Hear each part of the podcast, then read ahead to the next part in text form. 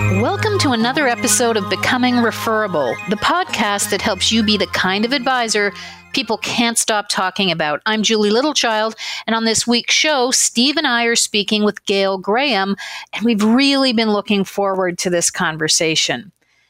So, Gail recently founded Graham Strategy, her goal is to work with larger wealth advisory firms who are really looking to transform their businesses. And you don't have to look further than her last two positions to see why she's exactly the person to do that. Prior to founding Graham Strategy, Gail was the CMO at United Capital, and prior to that, an EVP of Marketing and Business Development for Fidelity. So she has been driving innovation for some time. What I really love about this conversation is that we get to tap into Gail's strategic brain and the questions that we all need to be asking ourselves about the future. We talk about the things that make an advisor stand out in the crowd and the importance of demonstrating value, but in a really tangible way. And we talk about brand and the impact on referrals. I know I took a ton of notes during our call. And with that, let's jump right in. So, Gail, welcome. Such a pleasure to have you on today. Welcome, Gail. Hey, thanks, guys. It's awesome to be with you. Um, so, Gail, I, I, there's so many things I would love to talk to you about. So I'm going to try to, I'm going to try to narrow the focus. But you know, one of the things that that strikes me in talking to advisors is that when we talk about client experience and when we talk about referrals it's it's so easy to jump to the tactics right like we jump straight there what should you say how should you approach it but I would really love to start with your take on the strategy behind this. I, I you, have such a, a, great strategic mind, but I wonder if we could just start and ask you, what do you think the big questions are for advisors? Um, what should they be asking themselves as they start to think about growth in the future? Great, great question. Um, well, as you know, like I think of marketing as almost the frosting on the cake, that the strategy is the cake. It's the substance of what you do. And to me, if there are two things that I think advisors should be really thinking about. One is really honestly saying, what am I doing that is so valuable that people should be willing to pay for it? Too many advisors talk in what I call, you know, uh, the the giant sea of sameness, the sort of the speak of our industry about things like comprehensive wealth management, and make assumptions that that's what people value. When you really talk to people, and no one knows this better than Stephen, who's just actually worked with me on a client advisory board, and it was fascinating to hear people what we think that they are paying for and what they think they're getting in value are often different. And if an advisor hasn't really thought about making sure that they deliver something that tre- people really value, then I think that they will not be successful. I, I really do see we're going to see a thinning of the herd. If advisors, there are some advisors that frankly aren't that good out there who are selling investment products and doing very standard and routine kinds of planning that are just not that valuable to people anymore. So, number one is have you thought hard about what people value and, uh, and, what they're willing to pay for? Not not lots of extra fuss, but truly willing to pay for. And there's all methods of research for that. You know, you know, Julie, the conjoint and discrete mm-hmm. choice and other ways that you force people to tell you what they're willing to pay for. But that's an important question. And the second thing is to really look at where consumers are going and ask yourself, are you prepared to meet the needs of new investors? And I'm not just jumping to the millennials. You know, we know that the boomers were very trusting clients.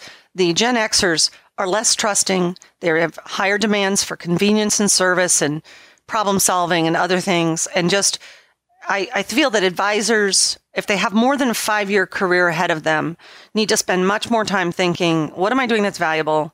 And where are the people I'm going headed? Or where are the people that I'm serving headed? Where are they going? Where's the market going for consumers?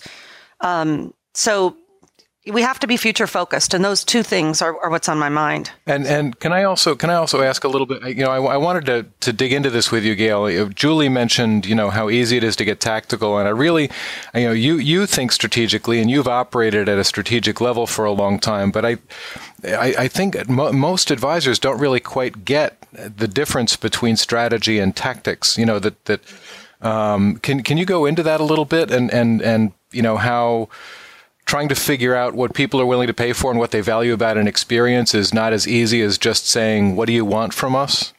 Yeah, oh, that's a great question. In fact, I'm writing some articles for FA magazine called DIY Marketing, and I'm, I'm working on one for October to try and define what is a strategic process that advisors can go through to help them before they start thinking about marketing tactics.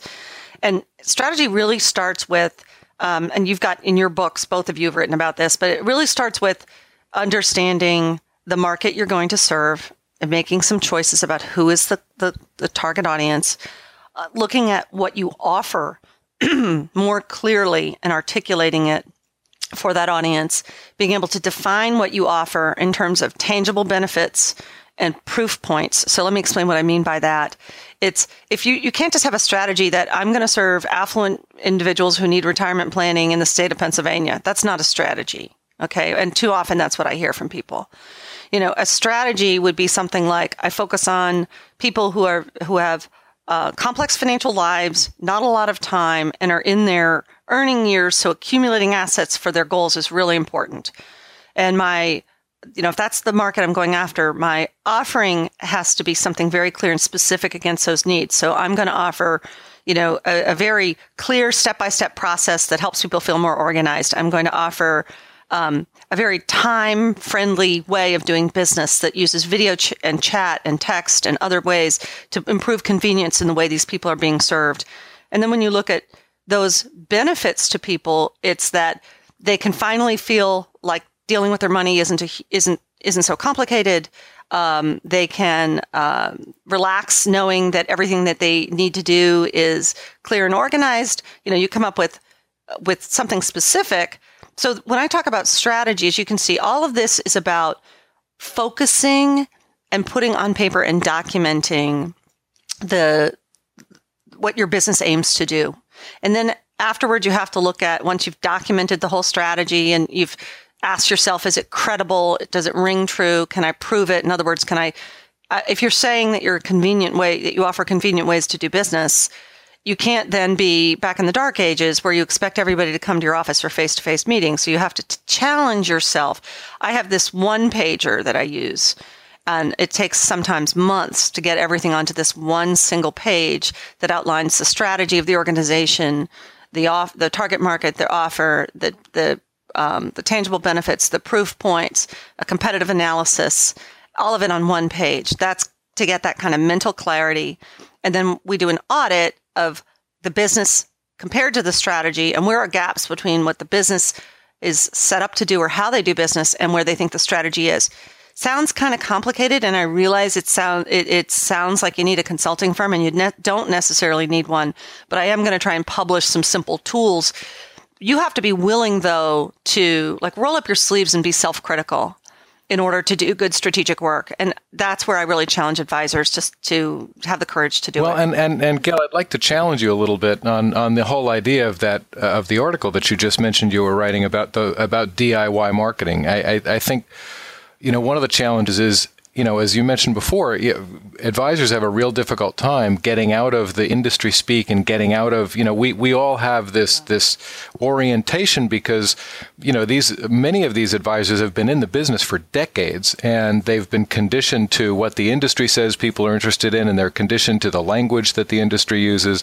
And I mean, how realistic is it for for for people to you know, to, to say, well, here's an article, and now now that you have this article, you can break out of that and think creatively, and and you know, eh, and ask the questions you haven't been able to ask yourself before. That's a great question, considering we're all in the consulting field, yeah, right? Well, so here's the risk of self promoting. No, no. Here's the way I see it. People who are interested in getting healthy start to read about diet and exercise and then realize it's really hard and they go to a personal trainer. I'm trying to stimulate people to think I believe, like you've said, when they do start to do the homework, they're going to realize it's hard and they may need help. And then simply because of affordability factors, I think we want to offer that help like you've all done with written work, books, and workshops and you know moving on up the ladder to customized consulting help. I'm just trying to get people to pay a little attention to this stuff. And then I think we all have many different ways to help them and serve them. And, and I would say that the two of you are really set up to help individual advisors far more than I do, um, um, which is why I'm writing. Uh, you know, I'm writing. I'm, I'm, more working with larger corporations at this point or larger firms. Um, but it's not easy. I wouldn't have spent 35 years in this business if it was easy. I guess. Eh, yeah, I mean, I think that's that's so true. And and you know, I think you you mentioned at the outset having done an advisory board, and in my mind, those are now there is uh, there is more science than art sometimes to uh, having a good conversation and drawing out the right information. So I I'd be the last person to try to oversimplify this, but just being able to talk to your clients and understand what it is they value and doing that in the right way. I mean, sometimes that helps you break through as well, right? Just hearing the words that they use and and you kind of mentioned right at the outset, uh, really needing to understand what they're willing to pay for. I was wondering if you could also just talk a little bit about that. I mean, in your experience, what have you seen as the difference between what advisors think clients want to pay for and what clients are saying they want to pay for? Well, I'll give you a great. I'll tell a story that I think is really interesting. Um, I just was talking to an advisory firm this week. One, one, uh, a firm I'm, I'm actually trying to do some work with them, and they had a great experience and they were so surprised. They talked to a person who is actually in charge of investments for a very large um, hospital health system. So this person is, you know, a, uh, well versed investment person. And they assumed going in that the conversation was going to be all about pitching the investments. And what they found in the meeting was that this person um, got really engaged when they started talking about the fact that while they considered investments important, the most important thing was helping this helping the um, the advisor and client really talk about the goals for the person's life and what they um, wanted to achieve and more of what you, you guys know i'm a big champion of financial life management really incorporating your values and your feelings and your priorities and goals in a much more broad way than traditional planning. And they were shocked walking away. And what the this woman said was, everybody else comes in here and assumes I care about investments, and of course I do. But I've got a lot of other problems and no one to help me with those. So I think that's where you have to listen. Um, we also, Stephen and I, in the most recent advisory board that he helped, and he did a fabulous job facilitating. I was really shocked, actually, that the more the client felt understood, the less they cared about price. Would you agree oh, with absolutely. that? Absolutely. And we've heard that from a lot of clients before. In fact, we've done one of the questions. We've done this round of questions with a number of firms um, where we asked them to tell us about the best customer service experience they've ever had to see what we could learn and incorporate into those advisors' practices. And you know, one of the things that we found was um, most of the best experiences were not inexpensive experiences. Most of the experiences that really stood out for them um, were companies that charge a premium for, for stuff that they do. And so I, I, I totally agree with that. And also, I, f- I find when when we ask that question of of you know what's the greatest experience, the art there is really digging in to understand what's at the bottom of that, right? Like, why did somebody mm-hmm. say Disney, or why did somebody say their local mechanic, or why did somebody say their accountant? You know, and once you can, you know, the whole process of the five whys and just you know what what why why why why why, and you can get right down to some of those very common emotions. So it's it's interesting that clients were able to articulate that. Yeah. And you know, it's so funny because for years, you know, running, I ran consumer research for, you know, in, it's part of my role at Fidelity when I was there for about a decade. I did a lot of consumer research and everybody's like, oh, it's got to be quantitative and it can't be random. And it's, you know, everyone has to defend their research. And I like quantitative research, but I have an opinion on this, which is that the whole world can get the same results from quantitative research if they ask the same questions. So everybody's running around thinking they have insights. Those are not insights to me. They're not insights. I find insights come not, and this is what's visceral, I call it visceral research, is when you're listening and you're not only listening to the words and you can probe, but you can see the body language of that person. And yes, it is not quantitative, it's highly qualitative and subjective, but I also think that where insights come is when you have intuition and when you have a sense of things that may not even be able to be articulated fully. That's when you find an insight. Um, uh, you know, so I guess I've almost I've swung from being this lover of highly quant- quantitative research to much more enjoying diary methods, storytelling, conversations like we did with the client advisory board, and other things that are murkier but I think it's well, where and, the and insights me, are. Yeah. I'm a recovering quant as well. but to, to dig into, you know, what, what yeah. Julie said, you know, it's it's digging down in. It's that five whys process that that that Julia mentioned, and um, because what I see with a lot of advisors is, is the, what they do is they adopt the, the superficial description of, of what they want to do. So they say, well, we provide the white glove or the Ritz Carlton experience, and but when you start drilling down, there's it's really there's not a whole lot underneath that. And so, what does that mean exactly? What do you do with clients specifically that, that, that shows them that they care? And what, what stories do you have, Ms. Advisor, that, that about you providing the service above and beyond that generates that feeling toward you? Yeah, you guys may know Kelly Decker. She writes, uh, she teaches communications. She's written a couple books, Made to Stick, I think. I loved one one time she was talking and she said that one of the best advisors that she ever met from a marketing perspective, when people would say, "What do you do?" she would just turn to them and say, "Well, you know those nights when you can't sleep." When you're worried about everything going on in your life, when you can't stop thinking about how much money is in your various accounts and kind of ticking off how much you have and what's your safety net. And she kind of went through this list. Well, you know those nights? Well, I'm the person you call first thing that morning. And I thought that was great. Yeah, yeah. I love that. So, look, I'd love to to also get your perspective on and it, look, everything we're talking about this is natural, right? We've got successful advisors and businesses for many years, and what we're talking about is sort of stretching the way they think about value. So, it's you know we're saying this but it's very natural that, that that we're in this situation. How do you, how do you think advisors can translate this input this thinking this understanding of value into becoming more referable? I mean what's the connection there to getting clients to actually talk more about them and share those stories? Well you know what's interesting so in a way, I think some advisors think, well, I've got to think about marketing, and so they build up uh, some of the this marketing persona around themselves, like Teflon, and using some of those language language like you've just referenced, Stephen. I actually think what advisors have inside themselves is their deep humanity, their personalities, and their good intentions. And in fact, by being more authentic and really stopping trying to put the facade of professional marketing in front of between you know between them and their clients it's it's be human, really be human with people.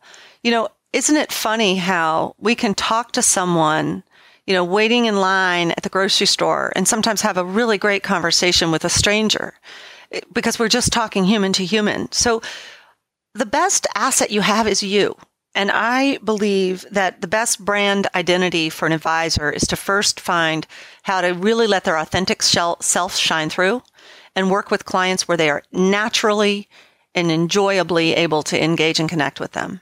Yeah, I love that. And I've it kind of gets your, your no, go ahead. I was going to say your your book kind of talks about that. It's you know if you want to love what you do, then bring your whole body and your whole spirit to it. Mm-hmm. You know, be who you are. And it's a process. Let's face it. It's it's a process that for some of us comes with age because we just can't be bothered with the facade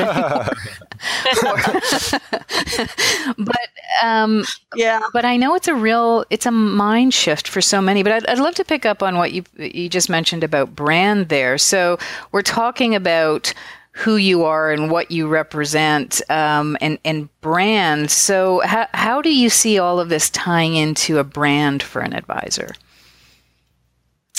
Well, I think on, on, on advisor level, your brand is you. You and you, you know, everything that you exude, your your um, how you dress, how you speak, what you say, all of that, and the experience you deliver your clients. People will judge you based on your words, actions, and and you know behaviors over time.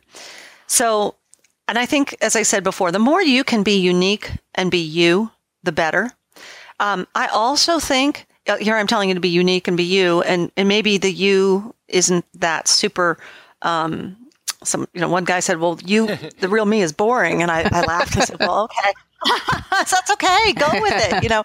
Work but, uh, but the thing is, you should ask yourself what makes you different from other people. And uh, and be willing to say when someone asks you a question because they are going to compare you to other advisors know know how to say to them look what's different about me is and just as simple as that what's different about me is you know and it can be what's different about me is that I have a really disciplined process and it doesn't look sexy, but it sure gets the job done. I make it really clear to people step by step where we're headed. You know, that boring guy, that's where we landed. Um, was he talked about his methodical approach and how much it, value it, it, it recalls the, the great 20th century philosopher Raquel Welch, who said that style is being yourself, but on purpose. yeah. oh, Yeah. Steve. Well, it's a becoming referable first. Raquel Welch has been, been quoted. Thank you. Thank you so much. Yeah. So if if an advisor is so I love I mean I love that concept that the, that the brand really is you. If if they are thinking now about trying to you know I'm going to say create a brand, although I, I suppose it's just uncover the brand in a way. What are the key components that they need to be thinking about when they sit down to say, all right, I uh, I know this is important. What should I be doing? Okay, so brand is brand is a combination of factors, and what you know marketers debate and and get kind of philosophical about is that brand is everything. It's not one thing, but as a as a small business owner or an advisor, you want to say, do I have a strategy? Do I have a, a clear message for my brand? Do I have um, do I have a have I decided the voice and personality of my brand? And what I mean by that is um, when I look at my website versus other people's websites, does it speak? You know, does it does it reflect my strategy? Does it speak my message? And does it reflect my personality through its voice and its visual identity? Um, all of those things need to be cohesive, and then the client experience. So the that part of the brand, which is kind of the marketing part of the brand, the stuff people look at and see when they check you out on the web or they you know look at your brochure. Um, does it all kind of have consistency and and I will tell you this the best way to get consistency is simplification keeping it simple simple and clear and human those are my three things then once you've done that the real way i mean you can do marketing. And i just saw something this week that made me it was hilarious. It was this website of these two advisors and i won't say where they are in the country because i don't want them to and I, I don't work with them. I just randomly hit upon this. They have this crazy wild website where they're obviously trying to be you know the um, the coolest advisors in the history of the planet right? Okay. But when and it's cool factor. It's just wow like you go nuts but they're based in this tiny town in one of the most conservative states in america and when i read their bios there's nothing in their bios that says they're equipped to do anything nearly as interesting as Oh, their website so um, being yeah, it was it was a marketer. Somebody somebody had a fun time with the marketing there, but the client experience. So the brand has to be you. It has to be clear. It has to be you know again strategy, message, voice, personality, and visual visual identity. And then you have to say, what is my client experience so that once somebody sees me and checks me out and then they come and do business with me, how does it stay consistent? And, you know, the simplest parts of the client experience are um, what are my meetings like? How do I hold my meetings? You know, everything down to, you know, how do I run my meetings? How many meetings do I use agendas? Those kinds of things. What are the documents I share with my clients? Like, particularly, what is the plan that I offer my clients look like? And then what is the service experience that they're getting in my office from me and my staff? You made a brief reference to it, but I, I, I think it's I think it's worth um, worth emphasizing to to our listeners, and that is that you know strategy is not you know what ads you run on what schedule. Strategy is everything, and um, and and like you said, you know it's and and both of you, I'm sure, have heard this before. You know, the, your your brand is not your logo and, and your website. The Brand your brand is what people say about you when you're not in the room. And mm-hmm. if if you know in the Google era now, if if your if your what, whatever your clients are saying about you to their friends, if they're if they're, that friend goes to your homepage and it doesn't see the same things that your friend just said, you've just lost the opportunity. And so, so, so uh, when when you do oh. this kind of strategic work with, with advisors, you know how, how far down do you drive that? How how far how how do, you help them getting encouraged to, to, to get get involved in all those service aspects and everything else about the firm? Well, that's why I, because of my practice being, you know, what it is, I, I'm only working with typically larger firms that already have a lot of infrastructure and staff in place, you know, maybe 20 people or more. And, um, so they can go a little further. And, and that's really a challenge. I've been trying to think a lot about how do I help the smaller firm with whatever education support I could provide to keep it simple enough that it makes sense and they can pay attention to this question, this, this important alignment between what you say, what you do, and what it feels like, you know, because the part that the, the, um, the sort of magic here is what it feels like, because that's really a brand. You know, if if you say all this fancy stuff and your offices look like you, you know, just won the lottery and they're rich, it's a rich experience, but nobody feels like they just got top drawer, um, ma- amazing, um, luxurious experience, and it doesn't matter. You know, so uh, so I think it, it's a good question, Stephen. I don't know that I have an answer to that. And how do you how do you reconcile um, personal brand and firm brand? I know we certainly get this kind of question a lot from advisors who are in partnerships and who are grappling with what personal brand means when there are multiple advisors. Well, it's funny. I'll tell you when when I was at United Capital, and I'll tell you, Joe Duran is like you know a marketing machine and one of the, the most fun partners in the world to work with because he is so creative. Uh, and we had a blast. But one of the worst criticisms we could say at the firm, and it would it'd be like people had been the puppy has been slapped if you said this to someone is look at them and say that is off brand. okay, so so it's so awesome when you're in a place where the brand is so clear to people that all they have to do is look at you like they're, you know, it reminds me of the nuns that taught me in grade school. That is off brand. And you're like, oh my God, I'm sorry. So ideally you get there. Um, I will tell you, I worked with one advisory firm that ended up, it was a, it was an amazing story of a big breakaway broker that ended up these top notch advisors trying to form their own firm, and ultimately they sold the, the firm to Republic Bank because what they they never could be a firm. They could never be more than these four guys with personalities and books of business. So I think if you're in a partnership, it takes some real negotiation and honesty between you, you and the other partners. It may be that you want to talk about your partnership as a partnership with a collection of individuals who bring distinct skills to the table. That's one way to wrap around multiple advisors. Well, and, and and, and Gail, that brings up something else that's important, and that is that you know uh, there there are a lot of advisory firms that are built on that you know that founder with a strong personality, and of course a lot of a lot of what advisors can do to, to, to get their firms better known is, is speaking and getting quoted in the press and that kind of stuff. But but how do you separate the personal brand from the firm brand, and, and build build the firm brand so that the, the, the, the business has some staying power beyond the founder. Well, I mean, I'll go back to with United Capital when, from a retail perspective, meaning in the consumer markets, was we when we used Joe as a spokesperson, um, it was very thoughtful and deliberate. And I'll tell you, he always used the, the language of we, we. Um, that's different than some others. I mean, like Ric Edelman, he uses I, and he more more is using we these days, and I, I admire him greatly. But I think that's an example of a very much dominant personality-led firm. So if I were in a mid-sized firm and I had a lead partner who was very vocal in my community, I would absolutely use that. It's great to put a face to financial services these days. Think about it. There are very few faces. It's not a human industry anymore. Um, even Ken Fisher, you don't really see his face you see Ric's face. You sure don't see any faces at Bank of America or Merrill Lynch. They're all hiding, you know?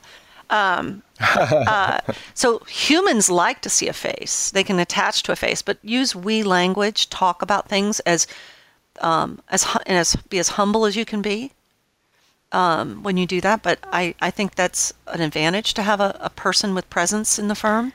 Yeah, absolutely. And I'd love to to kind of take us back to the the theme of of referability. Now, in my mind, I can see the connection here, but I wonder if you could kind of draw out. Let's assume I've done this hard work. I've thought long and hard. I've defined who I am, why I'm different. In your mind, um, how how do I then translate that into getting clients to either share those stories or or or tell their friends and family about the experience that they've had?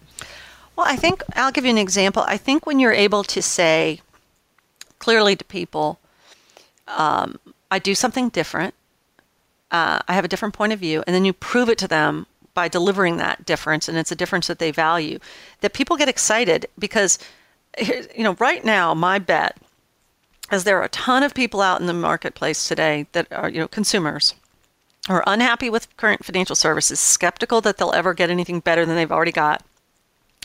I keep talking to clients about your aspiration should be that when people come to your firm, they are absolutely relieved and they're saying, "Oh my god, I finally found it.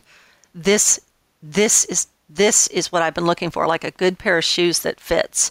Um, so, you know, I'll give you an example of it. One of the top interior designers in the state of South Carolina who tells people she's not, she always says, I'm really not an interior designer. That's how she starts. Okay, and that throws people. You're the top one, but you're not. and she says, I'm not an interior designer. I am a person who helps people layer their homes and their lives in a way that brings together the things that make them feel great about their home. And uh, so it's intrinsic that it's the person and the home. And, and she just does a great job. So I think if you can de- describe your difference, and another trick, I think that when your clients love you, um, this is I use the word trick with quotes around it because I don't like tricks, but help them help them refer by helping them describe what you do uh, for their friends. And we heard this at our client advisory board. A lot of clients are saying like, "I wish you had an easier way for me to tell people about you." So, you know, the shorter and simpler that you make your statement to clients about, you know, here's what I do. You know, I layer I layer people's lives and their homes together in a way that makes it, you know, that makes them so happy. I'm not an interior designer. You know, then they're going to go to a cocktail party and say to someone, "Oh, I work with this person." They can remember that. They can say it. And I happen to know that because I was referred to that designer and I've referred her five people at this point. And I always say that because she makes it super clear. So, I think having a brand, having it be differentiated, having it be truly authentic, and then delivering on that experience creates an excitement that other people will want to share because they are now relieved they found you and they want their friends to find you. It's it's hard. I think this is the hardest thing. We all know clients want to refer but they don't and it's a dilemma. And you two are the experts at that. I'm I'm a marketing expert but not a referral expert, but I, I can't imagine that a, a great brand a branded experience, I, I, that has to help get referrals. Well, and and Gail, let me let me clarify something there because Julie's research, you know, has demonstrated it's not that clients want to refer and they don't. Clients do refer, but I think, but but very few of those people actually get all the way through to the advisor, and and I think a lot of it is in what you just said. It's um, it's they don't have compelling things to say, and that interior designer has a compelling thing to say. At the same time, I'd, I'd, I'd like to you know get your thought on what kind of caution we should give advisors because you know we see a lot of a lot of advisors who try to do that, but they end up trying getting too clever about it, and, and they come up with something that they sounds they, they think sounds smart or that they think sounds you know clever, but it really doesn't it doesn't communicate like that interior designers. Yeah. So, so gosh, you know, um, human speak. Right. Is the language we need to speak, not not marketing speak and sales speak. I I have this. Um, one of the reasons I spend so much time on messaging, uh, and I really enjoy working on it, is whatever you've said or written, you can probably chop it in half and make it better. It's simplification of your language, really getting it simple, and get feedback you know, talk to people and say, look, does this make sense to you? You know, it's so funny how a person can get really frustrated and then they'll finally just blurt out, but okay, but here's what I'm trying to say. And they'll just say it. And you're like, well, mm-hmm. then why didn't you just say that? That's it. yeah. That is it. Yeah. It's, and you know, you you said this to me in other conversations, Gail. It's it's it's sort of where you started. It's like, what do you stand for, right? Yeah. And and having the uh, gosh, there's so many words I could use there. Um, the strength to to uh, to commit because it, you know it strikes me that the you know I guess the elephant in the room for advisors is that a, a really strong brand should exclude it some does. people. Like it, it not exclude, but it, you, some people should look at it and go, "Yeah, it's not for me," and and then you know you've got it right. Yeah, because it's going to be so right for for other people, right? Yeah. And but that's such a fear, right? Of of of brand is like, how can I water this down to the point where uh, it may not be right for everybody, but it won't offend anybody, right? And uh, yeah, you know, it doesn't work. It's I think that's another like I love being able to, having people I play with you know these little games and say like okay if I say you know what's different about me is what is you know okay tell me what that is, and then have them practice saying you know, what we do isn't for everybody. And then there's a little pause. By the way, you say that at a cocktail party? Everyone else around you is pretending everything's for everybody. You're like, well, what we do really isn't for everybody. Little pause. The kind of people that work with us are, you know, people who blah, blah, blah. There is a huge attractive, you know, it's very attractive. And, you know, I know for myself, that if you look follow me on Twitter, it's Gail at the Graham brand. I, I, think a lot about my own brand now that I'm on my own building a consulting practice. I truly am not for everybody. I will only work with crazy people. That's my, my goal. That'll make for an interesting career. Yeah. But you know, I I'm I just think there's magic in deciding yeah. you're not for everybody. Yeah, I love that. So it's it's you know probably a great place to stop because I know uh, as per usual we could go on forever but promised not to. And um, so thank you so much for your time. This I love that we've taken the the conversation to a more strategic level. I think it's so important. It's hard work but but I really appreciate those insights. Oh, well you guys are awesome and good friends and I'm glad that we had this time together. So thanks yeah, me too. And and uh, it, yeah, thank you, Gail, for joining us. It's great to talk with you. So, if, if people, if if someone does run a bigger firm and they're interested more in what you do, how how would they find you? Um, I, well, go to LinkedIn, link in with me, and InMails is a good way, or go Gail at grahamstrategy.com. That's my email. Um, and as I said, I'm I'm really trying to I'm really trying to redesign my life and work very selectively and to have a little more free time. So I'm I'm not um, I'm not really taking a lot of clients, but I, I want to find the right partnerships to work with over a longer period of time. So I'd certainly be happy to have conversations with you. Wonderful. People. So we'll get that Thanks, in the show Gail. notes. And yep. Thank you so much. Thank you. Take care, everybody.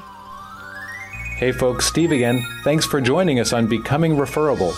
If you like what you've been hearing, please do us a favor and rate us on iTunes. It really helps. You can get all the links, show notes, and other tidbits from these episodes at becomingreferable.com. You can also get our free report, Three Referral Myths That Limit Your Growth, and connect with our blogs and other resources. So until next time, so long.